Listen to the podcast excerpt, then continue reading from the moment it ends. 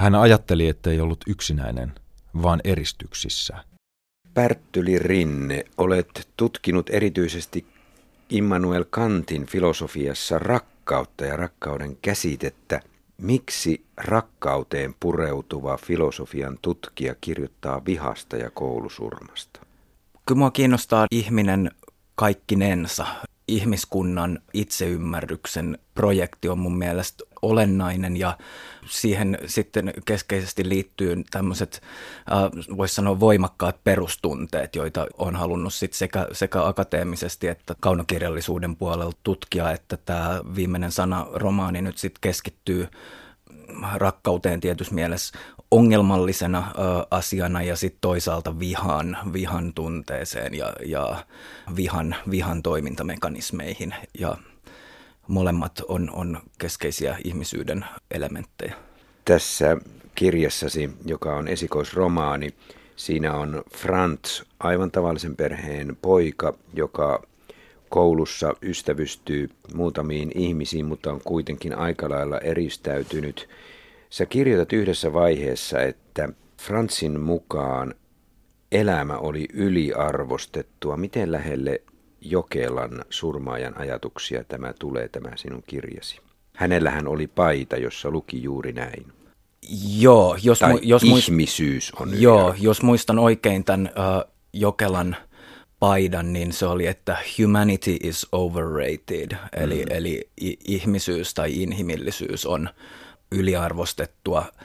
Tämmöiset, voisi sanoa, yliihmiskuvitelmat on melko tavanomaisia näille kouluampujille. Mun käsittääkseni tämä Jokelan ampuja taas oli saanut tämän osan tätä ajattelua niin näiltä yhdysvaltalaisilta Columbinein ampujilta, jo, jo mun käsittääkseni tämä Humanity is Overrated palautuu näihin Columbinein surmiin. Frantsilla tämä on viety ehkä vielä asteen ikään kuin pidemmälle tai perustavammalle tasolle, että elämä itsessään on yliarvostettua. Eli tämän vihansa, vihansa pohjukassa hän ei näe elämällä mitään arvoa.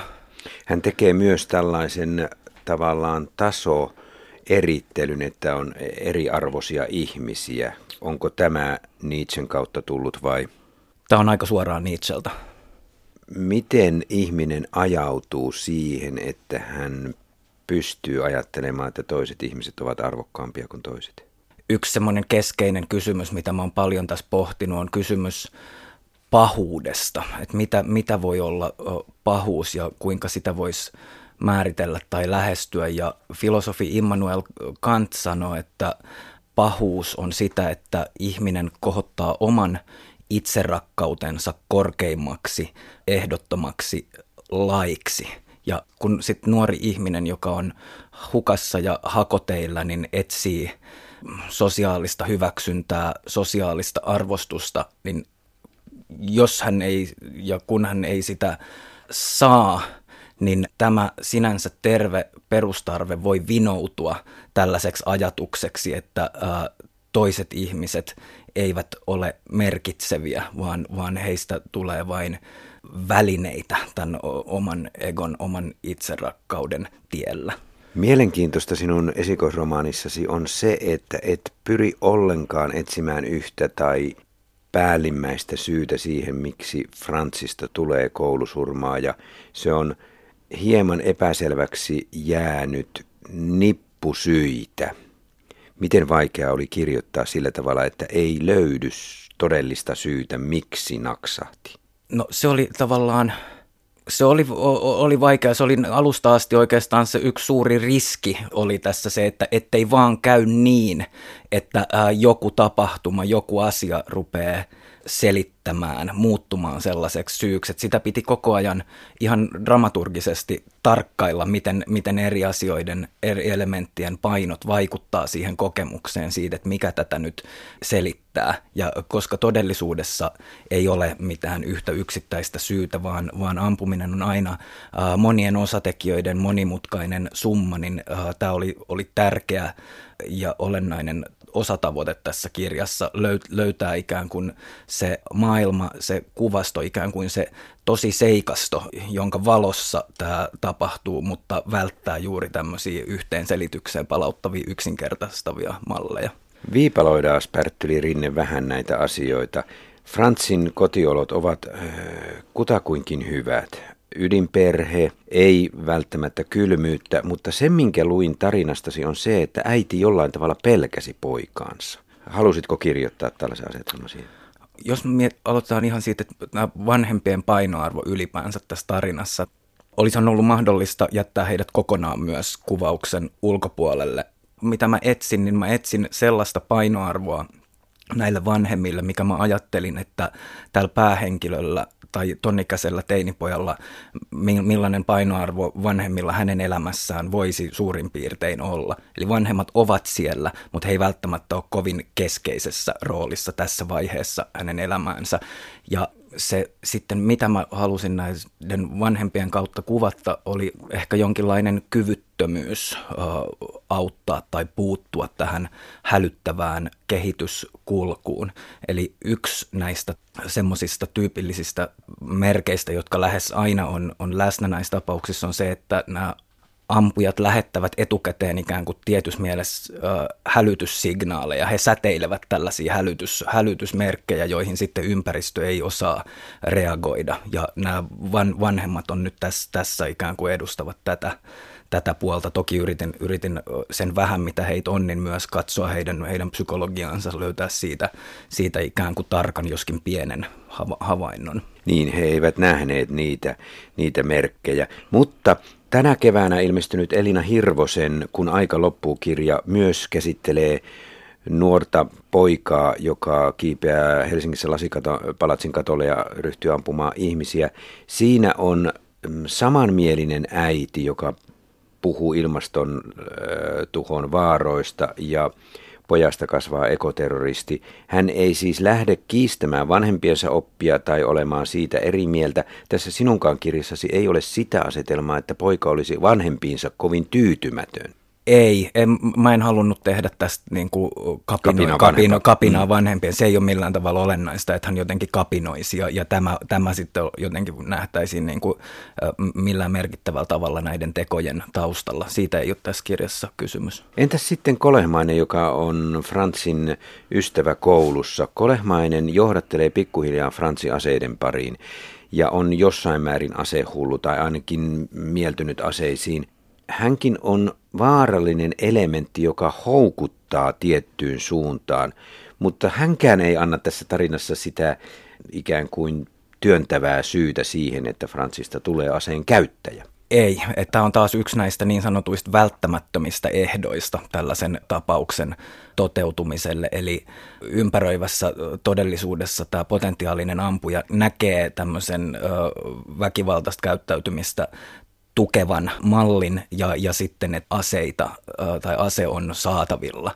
Eli tämä ase tarvitaan ja, ja tässä tarinassa tämä kolehmainen tuotan aseen, joskaan hän itse sitten ei välttämättä ollutkaan tosissaan. Eli hän, hän, hänellä oli enemmän sitten tämmöistä sanotaan, että suurempi, suurempi suu kuin mikä sitten oli, oli, oli totta. Niin hän oli enemmän myös jalat maan päällä, maan pinnalla, että hän ei hurahtanut mihinkään yli-ihmiskäsitykseen. Kyllä. Franz selvitti, että elämän tasoja määräävässä kilpailussa rakkaus voitiin ymmärtää hyvänä tahtona. Kyseessä oli elämän oma laki, eikä siinä ollut mitään mielivaltaa. Ei ihminen, vaan luonto itse. Elämä itse määräsi omat lakinsa, ja niitä piti jokaisella tasolla noudattaa.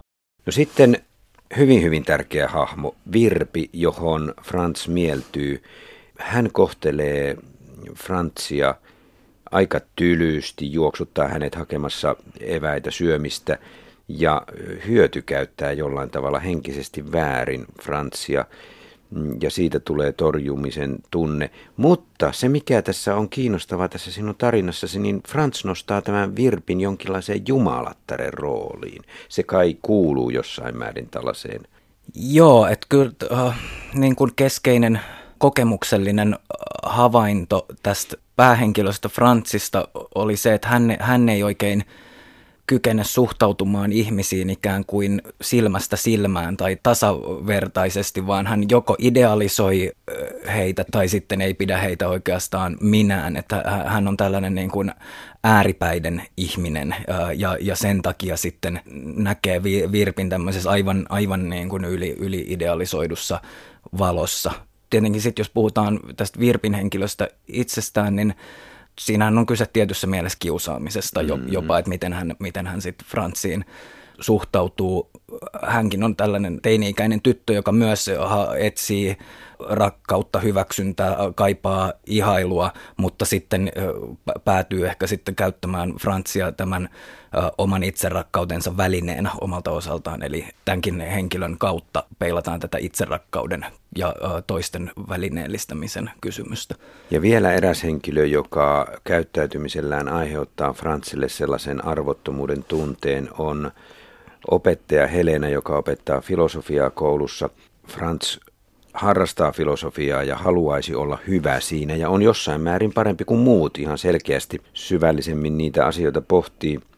Mutta sitten tämä Helena ei kuitenkaan anna täyttä arvostusta kaikille sille, mitä Franz löytää. Kirjassasihan Franz pitää aika lailla hyvän esitelmän koulussa filosofiasta josta meikäläisen filosofia oppimäärällä olisin voinut antaa vaikka kympin, mutta Helena ei. Joo, Helena on ehkä siinä kohtaa ylikriittinen. Tietenkin Franz myös toimii tahdittomasti, kun hän rupeaa tivaamaan tätä arvosanaansa välittömästi sen es- esitelmänsä jälkeen. Mutta tämä on myös niin kuin osa tätä ympäristön vaikeutta suhtautua näihin. Musta tuntuu, että Helena ehkä näkee Frantsissa jotain huolestuttavampaa, jotain pelottavampaa kuin mitä hän itselleen uskaltaa myöntää. Ja, ja tämä osaltaan saa hänet suhtautumaan Frantsiin sitten lopussa torjuvammin kuin mitä hänen olisi ollut syytä suhtautua. Siellä on eräs ristiriita, tai varmaan tarinaan olet tarkoituksella kirjoittanutkin useampiakin ristiriitoja,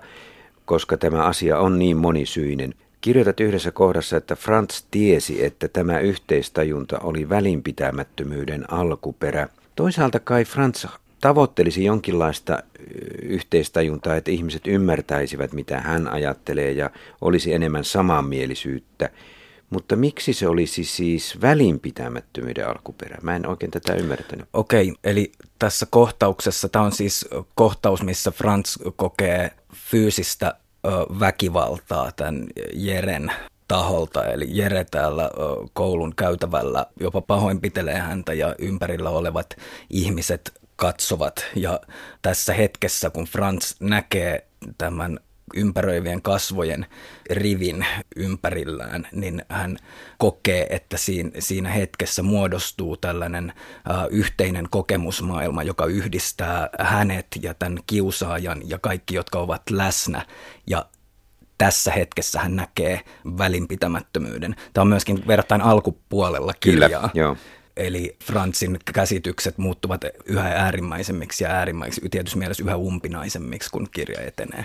Kyllä, nimittäin tämähän sulkee sen oven Fransilta, että, että olisi jotain samanmielisyyttä, joka olisi positiivista hänelle. Kyllä, hän, hän, joo, tämä kokemus niin kuin jää siinä hetkessä puuttumaan. Vaikka suurin osa maapallon ihmisistä epäilemättä ansaitsi tulla tapetuiksi, oli maapallokin osa kaikkeuden avaruutta – ja juuri elämää kuhisevana melko eriskummallinen. Ja kun vahvaa pilveä sopivasti poltteli, niin syntyi hetkellinen elämän hyväksyntä. Hyväksyntä sille, että itse oli ja että toiset olivat. Että kaikki olemassa oleva oli osa samaa, suurta todellisuuden virtausta. Tässä on aika paljon, Pärttyli Rinne, filosofian pohdiskelua ja se tekee tähän aika lavean tason tähän tarinaan. Sä kirjoitat mm, siellä pohdiskelua siitä, että on olemassa neljän tyyppisiä filosofeja. Ensinnä mitättömät nollat, toisena keskinkertaisuudet, kolmantena suuret totuuden etsijät, kuten hän itse, Franz ilmeisesti tässä, ja neljäntenä valehtelevat noidat, kuten Hakkarainen. No, tässä on tärkeää sanoa, että tämä ei ole mun ajattelua, ei, vaan tämä on, Frantsi, tämä on Franzin ajattelua. Kyllä, joo, ja va, kun olet filosofia, kun olet tutkinut filosofiaa, niin, niin, niin tämä on kai aika yksinkertaistettua jaottelua. Kyllä aika kärjekkäältä kuulostaa mun korvaan. Mm. Mutta Voiko sinun mielestäsi filosofia jotenkin harhauttaa ihmisen ajattelemaan siihen, että, siihen suuntaan, että joku ihminen joskus jossain löytää muita suuremman totuuden. En ole kyynikko, mutta... Kyllä, mä, usko, mä uskon ja, ja mitä vähemmän tätä omaa totuuden etsintäänsä suhteuttaa muiden ajatuksiin, ikään kuin mitä vähemmän saa vastausta, jopa tietysti mielessä resistanssia, tällaista kitkaa toisilta, niin sitä helpommin voi käydä niin, että yksinään kammiossa lukkiuttaa itsensä johonkin ajatusmalliin, joka saattaa olla täysin vääristynyt. Mm, filosofia on siinä mielessä vaarallista. Kyllä me voidaan siitäkin jatkaa, että mä en usko, että filosofia itsessään on vaarallista, koska filosofia voi myös parantaa maailmaa ja ihmisen maailmasuhdetta, eli, eli myös pohtimalla syvällisiä peruskysymyksiä, niin me, me pystytään ymmärtämään todellisuutta paremmin, itse, itseämme paremmin ja voidaan myös pystyä viemään hyviä juttuja eteenpäin. Kysymys on mun, mun mielestä siitä, että silloin jos tämmöiseen niin kuin jo sinänsä murhanhimoiseen maailmankatsomukseen yhdistyy ajattelua, joka ei, ei tule oikealla tavalla kyseenalaistetuksi, niin silloin voidaan olla vaarassa. Eli voidaan myös mun mielestä sanoa, että Frans olisi tarvinnut enemmän filosofiaa. Kyllä, toki toki filosofit eh, ovat tehneet maailmalle moninkertaisesti enemmän hyvää kuin pahaa. Itse tahallani kärjistin. Mutta kun kirjoitat siellä aika kovan väitteen, joka ilmeisesti on Fransi ajattelua, on se, että Jeesus, jota monet pitävät ihmiskunnan yhtenä suurena filosofina ja hyväntekijänä, niin sinä laitatkin Fransin ajattelemaan, että Jeesus on ihmiskunnan suurin murhaaja ollut. Kyllä. Eli Selitä, Fra- miksi Frans ajattelee näin.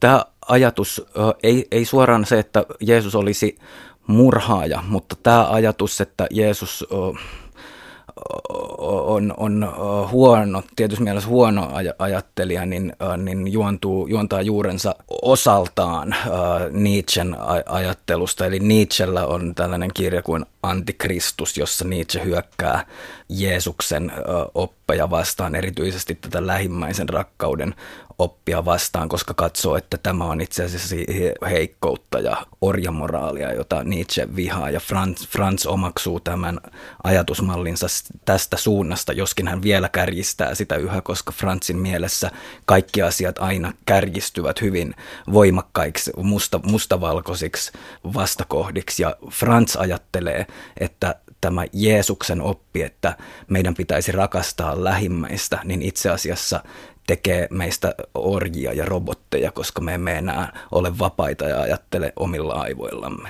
Fransin mielestä tämä ei siis ole minun, minun mm. ajatteluani. Yksi tällaisen yliminän kehittämisen piirre on se, jos joku alkaa pitää itseään parempana kuin muut, niin aika usein siihen liittyy myös sellainen ajatus, että ihmiskunta kokonaisuudessaan on rappiolla.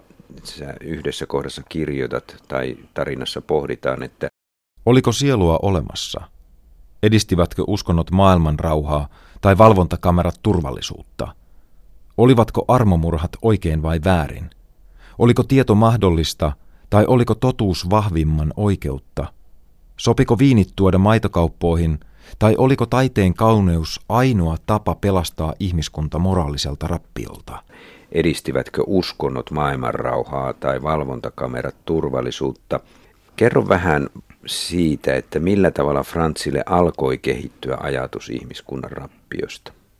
Mä uskon, että kun hän menee syvemmälle kohti sitä, mitä hän ajattelee todellisuuden ytimeltään olevan. Ja kun tätä polkua ikään kuin katsoa kaiken, mielen sisäisesti katsoa kaiken alkuperustaan, kun tätä polkua siivittää pettymykset ja e, epäonnistumiset itselle tärkeissä sosiaalisissa suhteissa, niin hänelle alkaa kehittyä sellainen ajatus, joka aluksi on ehkä sen kaltainen ajatus, että hän itse on jollain tavalla, hän itse näkee syvemmin, hän, hän itse on jollain tavalla parempi joissain suhteissa kuin muut. Vähitellen tämä ajatus alkaa muodostua aivan kaiken kattavaksi. Hän jopa itse ehkä lakkaa olemasta, on enää vain tällainen absoluuttinen idea, jota hän kutsuu tosiajatteluksi, joka ikään kuin leijuu tämän rapautuneen näennäisen ihmisten todellisuuden yläpuolella.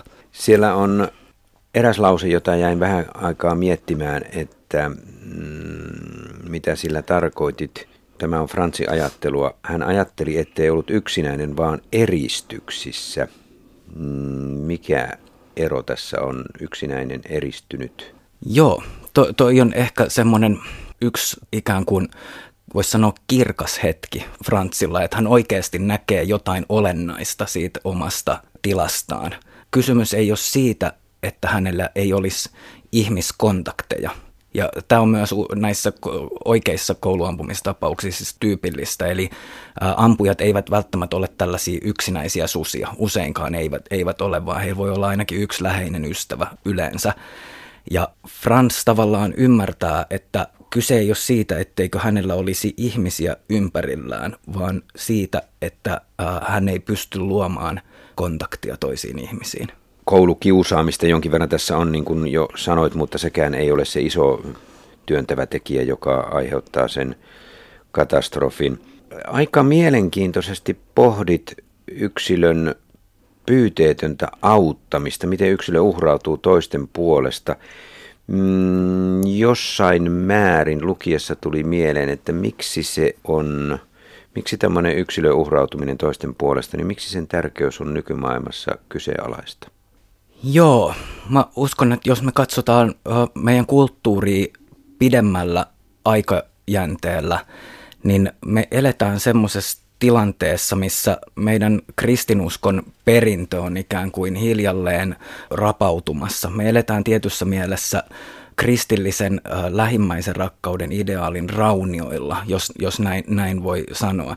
Tieteellinen maailmankuva on ajamassa uskonnollisen maailmankuvan ohi ja keskeinen tämmöinen tieteellinen kokonaisvaltainen teoria, joka me, me, meidän tämänhetkistä kulttuurista matkaamme siivittää, on tämmöinen darwinistinen evoluutioteoria, jonka usein katsotaan korostavan ihmisten ja eliöiden välistä kamppailua, selviytymistaistelua. Tämä darwinismi tulkitaan usein tämmöisen hyvin ikään kuin konfliktinomaisin termein. Ja toisaalta meillä on sitten kapitalistinen yhteiskunta, joka korostaa voiton tavoittelua eh, ehkä enemmän kuin mitään muuta. Ja tämä mun mielestä on, on sellainen tärkeä kulttuurinen ongelma tässä meidän nykyisessä maailman tilanteessa, joka, joka tietyssä mielessä kaipaa tämmöisiä pidemmän aikavälin ratkaisuja. Ja mä itse uskon, että tämmöinen maallisen tieteellisen maailmankuvan kanssa yhtäpitävän rakkauden filosofian kehittäminen voisi olla yksi sellainen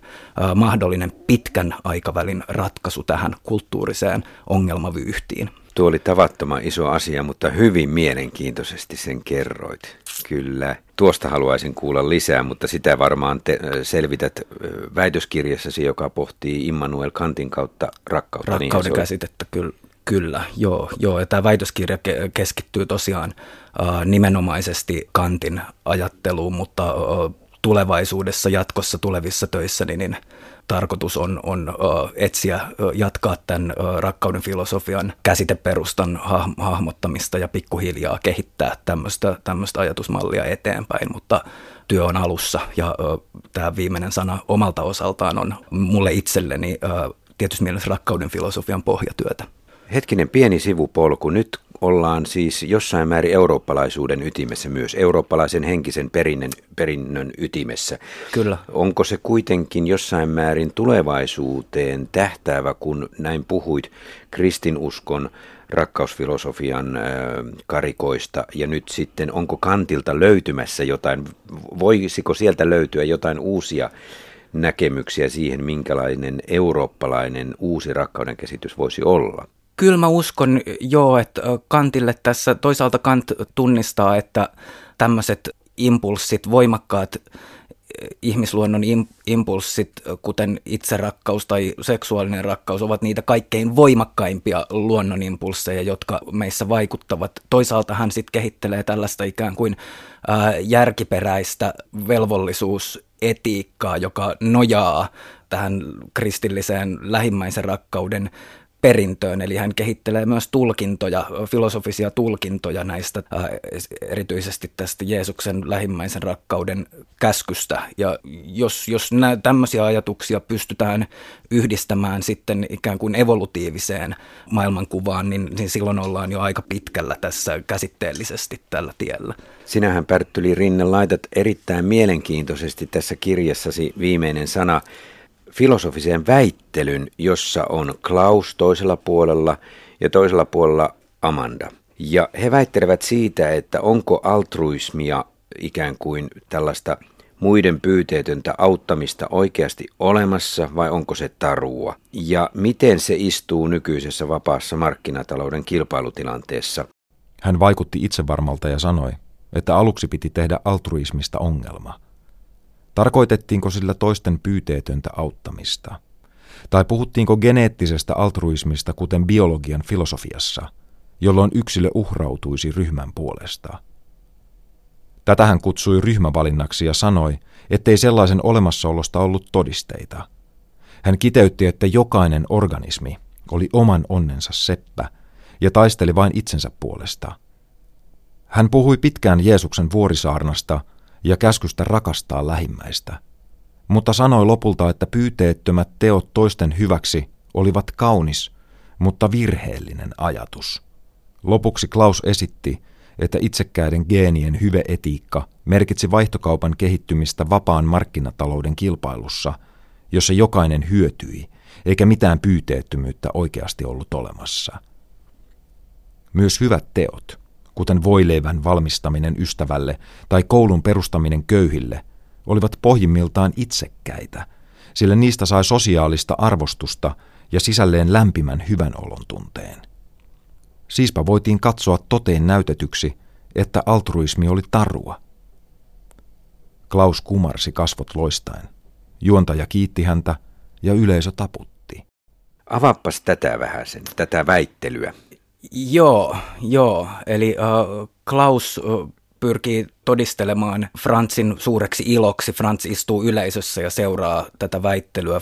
Klaus pyrkii todistelemaan, että kaikki käyttäytyminen on pohjimmiltaan itsekästä, koskapa myös hyvän tekeminen toiselle tuottaa sitten tälle tekijälle esimerkiksi nautintoa tai sosiaalista arvostusta. Eli Klaus katsoo, että tämä voidaan palauttaa itsekkäisiin motiiveihin. Amanda puolestaan sitten argumentoi viime kädessä, että jos tarkastellaan itsekkään ja epäitsekkään käyttäytymisen välisiä asteeroja, niin silloin voidaan tehdä mielekäs ero esimerkiksi sen välillä, että joku potkii, ryöstää ja häpäisee toisen ihmisen kamalalla tavalla, tai että joku toinen auttaa toista ihmistä esimerkiksi auttamalla liikuntakyvyttömän kadun yli, niin tällaisen asteeron kautta voidaan tehdä tämä ero itsekkyyden ja epäitsekkyyden välillä mielekkäällä tavalla näkyväksi.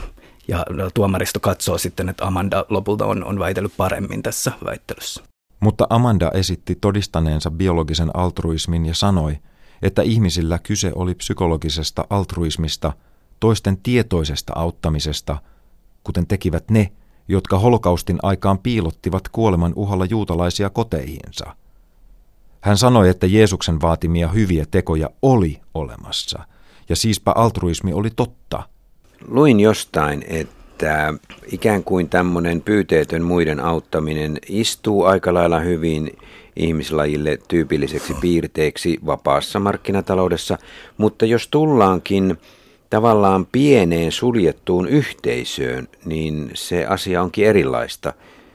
Onko näin? Kouluyhteisöhän on tämmöinen pieni suljettu yhteisö? Joo, toisaalta sitten mitä lähempänä ihmiset ovat toisiaan, niin sen helpommin ehkä auttavat toisiaan. Esimerkiksi perheen sisällä tämmöinen altruismi on yleisempää. Että mun niin kuin, jotenkin perusintuitio olisi, olisi sanoa näin, että mitä lähempänä toiset ovat itseä, sen helpompi me, meidän on välittää, sen helpompi meidän on auttaa. Toisaalta sitten jotkut, jossain hyvin kaukaisissa maissa saattaa tapahtua jotain hirveitä asioita. Me ehkä tunnetaan jonkinlaista mitätöntä myötätuntoa, mutta ei tehdä, tehdä asialle mitään. Näin voi helposti käydä.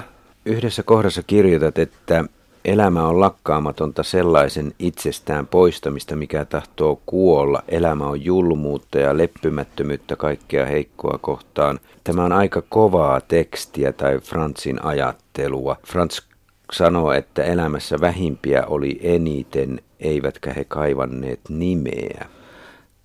Noi on lähes suoria sitaatteja Nietzscheltä. Toi on oikeastaan Nietzschen parafraasia, eli äh, Nietzscheltä löytyy ton, ton kaltaista ajattelua. Et mua itseäni on välillä, kun äh, Nietzsche on nostettu esille näissä koulusurmia koskevissa keskusteluissa, niin jotkut akateemikot ovat sitten sanoneet, että no tämä kouluampuja ymmärsi Nietzschen väärin. Ja tällaista sanotaan, mutta jos Nietzscheä lukee tarkoitushakuisesti, eli etsii sieltä väkivaltaa, vihaa, tukevia lausuntoja, niin sieltä kyllä löytyy aikamoista aineistoa. Ja nämä mainitsemassa katkelmat niin ovat, ovat käytännössä suoria parafraaseja Nietzschen kirjoista. Mutta sehän on mysteeri näissä tapauksissa, että miten eh, tällainen ajattelu, joka pohjautuu siihen, että itse on jollain tavalla ylempi kuin toinen, niin mi- miten se johtaa itse tuhoisuuteen? Siis tässähän Franz kuitenkin tuhoutuu loppujen lopuksi.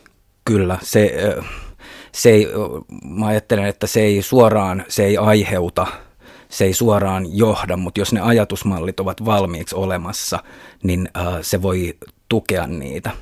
Toisin sanoen, että jos talo jo palaa, niin tämmöiset katkelmat joltain Nietzscheltä niin voivat olla ikään kuin lisää bensiiniä tähän, tähän tulipaloon.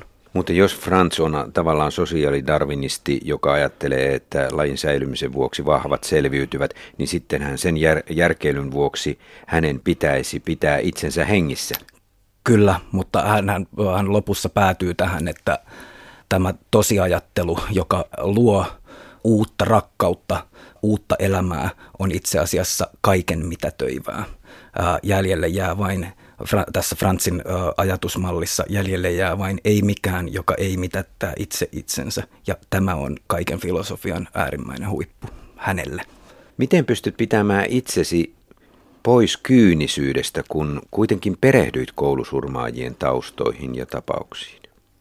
Uh, oli se välillä aika masentavaa ja hankalaa, mutta suurin osa ihmisistä ei kuitenkaan koskaan tee mitään sellaista eikä edes, edes harkitse. Kysymys on tietyssä mielessä nykyään ehkä valitettavan yleisestä ääriilmiöstä, mutta kuitenkin ääriilmiöstä. Eli en mä näe syytä olla kyyninen. Me voidaan oppia niistä tapauksista, voidaan ymmärtää ihmisyyttä paremmin tarkastelemalla niitä tapauksia ja meillä on paljon hyviä, hyviä syitä myös uskoa siihen, että me voidaan kehittää ihmisyyttä paremmaksi. Miksi sinun mielestäsi, Pärttyli Rinne, tämä sinun kirjasi olisi syytä lukea kouluissa? Kyllä mä uskon, että äh, se voi antaa eväitä vaikeista asioista keskustelemiseen ja äh, nuorten pahasta olosta keskustelemiseen. Mä, usko, mä uskon, että kun me nähdään toisen kärsimys, toisen tuhotie, niin sillä voi olla puhdistava vaikutus siihen, että miten me itse koetaan oma elämämme ja me voidaan nähdä, äh, että meidän omalla kohdalla asiat voivat olla toisin. Ja ehkä voidaan, voi myös sitten lö, lö, antaa, antaa eväitä niille, niille, jotka ovat tämmöisen, jotka näkevät toisen pahan, pahan olon, niin ehkä antaa, antaa eväitä siihen, että miten, miten mahdollisesti voisi puuttua, miten mahdollisesti voisi auttaa sellaisia nuoria, joilla on hätä. Sä olet palkittu käsikirjoittajana, olet tehnyt Yleisradiolle muun muassa dramatisoinut Enon opetuksia ja nyt teet neliosaista TV-draamasarjaa Yleisradiolle Rakkaus ja laki. Miksi sinä, joka käytät sanoja, kirjoitat tarinan, jossa sanat vaihtuvat luoteihin? Mua kiinnosti se, että missä vaiheessa ne sanat loppuvat, kuinka pitkälle sanoilla voidaan mennä. Frans on, on kuitenkin tämmöinen analyyttinen ja pohdiskeleva henkilö, joka pyrkii elämään, joka tietysti mielessä elää elämäänsä äh, sanojen, sanojen äh, läpi. Ja äh, mua, mua kiinnosti tämän henkilön kohdalla, missä ovat nämä sanojen äärirajat, missä, missä kohtaa sanat loppuvat ja paperi repeää niin, niin sanotusti. Täällä on eräs kohta. Rakkauden lait olivat suora seuraus elämänlaista. Kun olet tutkinut rakkautta ja teet siitä väitöskirjaa, niin oliko tässä Frantzin suurin ongelma se, että hän ei onnistunut kokemaan rakkautta? Kyllä mä uskon, että toi on lähellä kyllä hyvin ydintä, ellei ydin. Hän halusi ymmärtää rakkautta, mutta ei kokenut sitä, ei nähnyt sen mahdollisuuksia. Kyllä mä, mä uskon, mä olen hyvin, hyvin samaa mieltä siitä, mitä, mitä sanoit. Kerro vielä, mikä tässä on järjestys, siis elämänlaista seuraavat rakkauden lait, millä tavalla? Eli tässä ollaan taas Franzin Nietzscheläisessä maailman katsomuksessa kirjan loppupuolella. Rakkaus on joka tapauksessa jonkinlainen osa elämää. Ja Franz ajattelee, että joka juontaa Nietzscheen, että tämä elämän hyvän tahtoisuus, joka on hänelle keskeistä. Tämä elämän hyvän tahtoisuus on sitä, että heikko sulautuu vahvaan ja vahva sulauttaa heikon itseensä. Ja Franz näkee tämän rakkauden kuvana. Pärttyli Rinne, sä olet nyt kolmas kirjailija tänä keväänä, joka on julkaissut kirjan, jossa jollain tavalla sivutaan koulusurmia tai väkivaltaisia, samanlaisia väkivaltaisia tekoja. Mistä tämä kertoo? Mä uskon, että se kertoo ihan yksinkertaisesti siitä, että kirjailijat reagoivat siihen, mitä ympäröivässä todellisuudessa tapahtuu ja heidän teoksensa usein heijastavat todellisuuden ilmiöitä. Eli mä uskon, että se liittyy ihan yksinkertaisesti siihen, että viime vuosina tämmöisiä tapauksia on, on tullut aika paljon. Mutta se ei kai jää tähän, koska kyllä kai kirjailijat pyrkivät myös kirjoittamaan siitä, että kaikki ei nykyyhteiskunnassa ole hyvin, ihmiset voivat pahoin ja tämä nykyinen elämänmeno ja talouden käyttäytyminen on kai sen verran ankaraa, että heikommat sitten jäävät syrjään ja tekevät ääritekoja. Ilman muuta äh, toki äh, kirjailijat pyrkii äh, ymmärtämään ja käsittelemään semmoisia asioita, jotka on, on ehkä erityisesti ongelmallisia tai jotka nousevat esiin vaikeina. Tietenkin sitten täytyy myös muistaa, että sinänsä, vaikka, vaikka meidän kulttuurissa epäilemättä on ongelmia ja tämmöinen kilpailuun perustuva maailmankuva on ylikorostunut meidän kulttuurissa, niin ihan suoraa linkkiä, että tämä johtaisi veritekoihin, niin ei tietenkään voi vetää, vaan kyllä myös näissä yksilöissä on sitten jotain, jotain sellaista, mikä aiheuttaa näitä tekoja. Ei siis ollut olemassa tietävää ystävää, ymmärtävää ulkopuolta,